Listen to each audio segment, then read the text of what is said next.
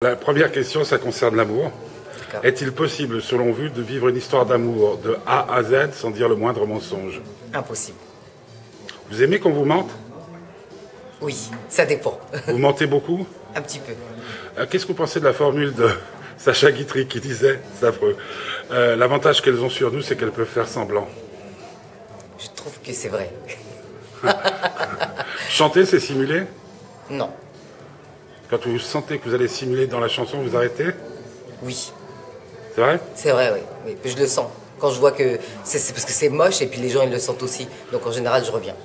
Vous avez une voix extraordinaire, vous en jouez Oui, Plus que de votre corps oui. Pour vous, aujourd'hui, on est le 29, hein, si je m'abuse. 29, oui.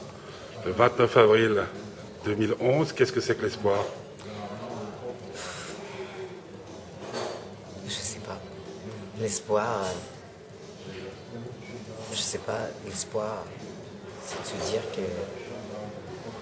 Ah là là, la colle. Je sais pas l'espoir. Qu'est-ce que c'est l'espoir Pour vous, c'est quoi l'espoir aujourd'hui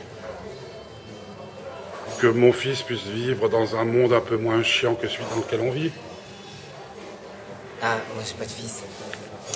Alors l'espoir, euh, pour moi, c'est de me dire qu'on peut venir de rien, malgré le monde euh, violent et, et- et brutal dans lequel on vit, on peut venir de rien et aboutir, euh, se dire qu'on peut faire un album aujourd'hui, euh,